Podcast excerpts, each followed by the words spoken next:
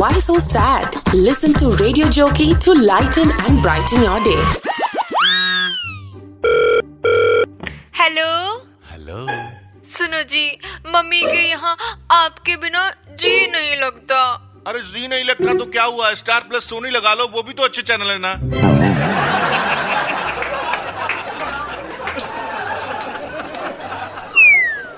सुनो हाँ सुनाओ तब से सुनी तो रहा हूँ तो अच्छी बात है ना सुन रहे हो हाँ सुनाओ सुनाओ तुम ना पूजा किया करो इससे बड़ी बड़ी बलाएं टल जाती हैं। और तेरे पापा ने की होंगी तभी उनकी टली गई और मेरे गले पड़ गई हेलो हेलो जानू कैसी हो सोचा तुम मुझे मिस कर रही होगी तुम्हें कॉल कर लूं अच्छा इतना लड़के गए थे सुबह में बड़ा प्यार करते हो मुझसे लड़ते क्यों रहते हो हर समय फिर मुझसे हैं अरे यार ये तो अपनी बीवी को ही लग गया जानू हाँ कोई ऐसी बात करो जिसमें दुख भी हो और खुशी भी सच्ची hmm you are so beautiful aunty ji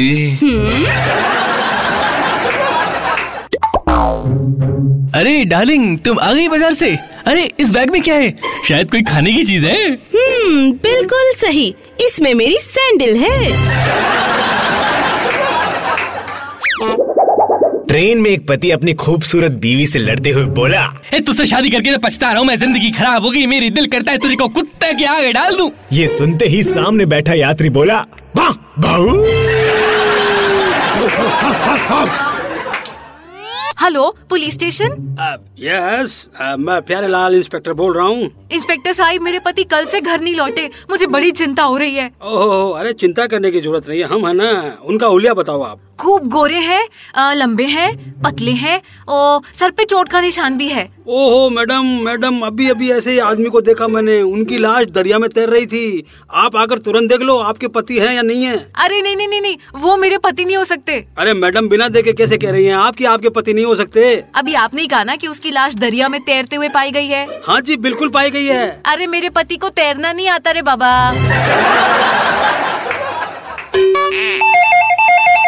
hello hello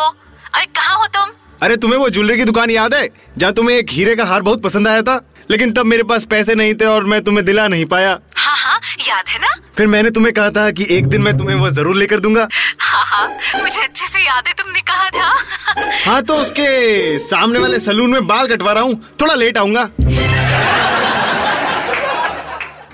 रद्दी पेपर बोतल वाले रद्दी पेपर वाले बहन जी नमस्कार आपके घर में कोई रद्दी का माल पड़ा है क्या अभी तो बाहर गए लौट के आएंगे तब आ जाना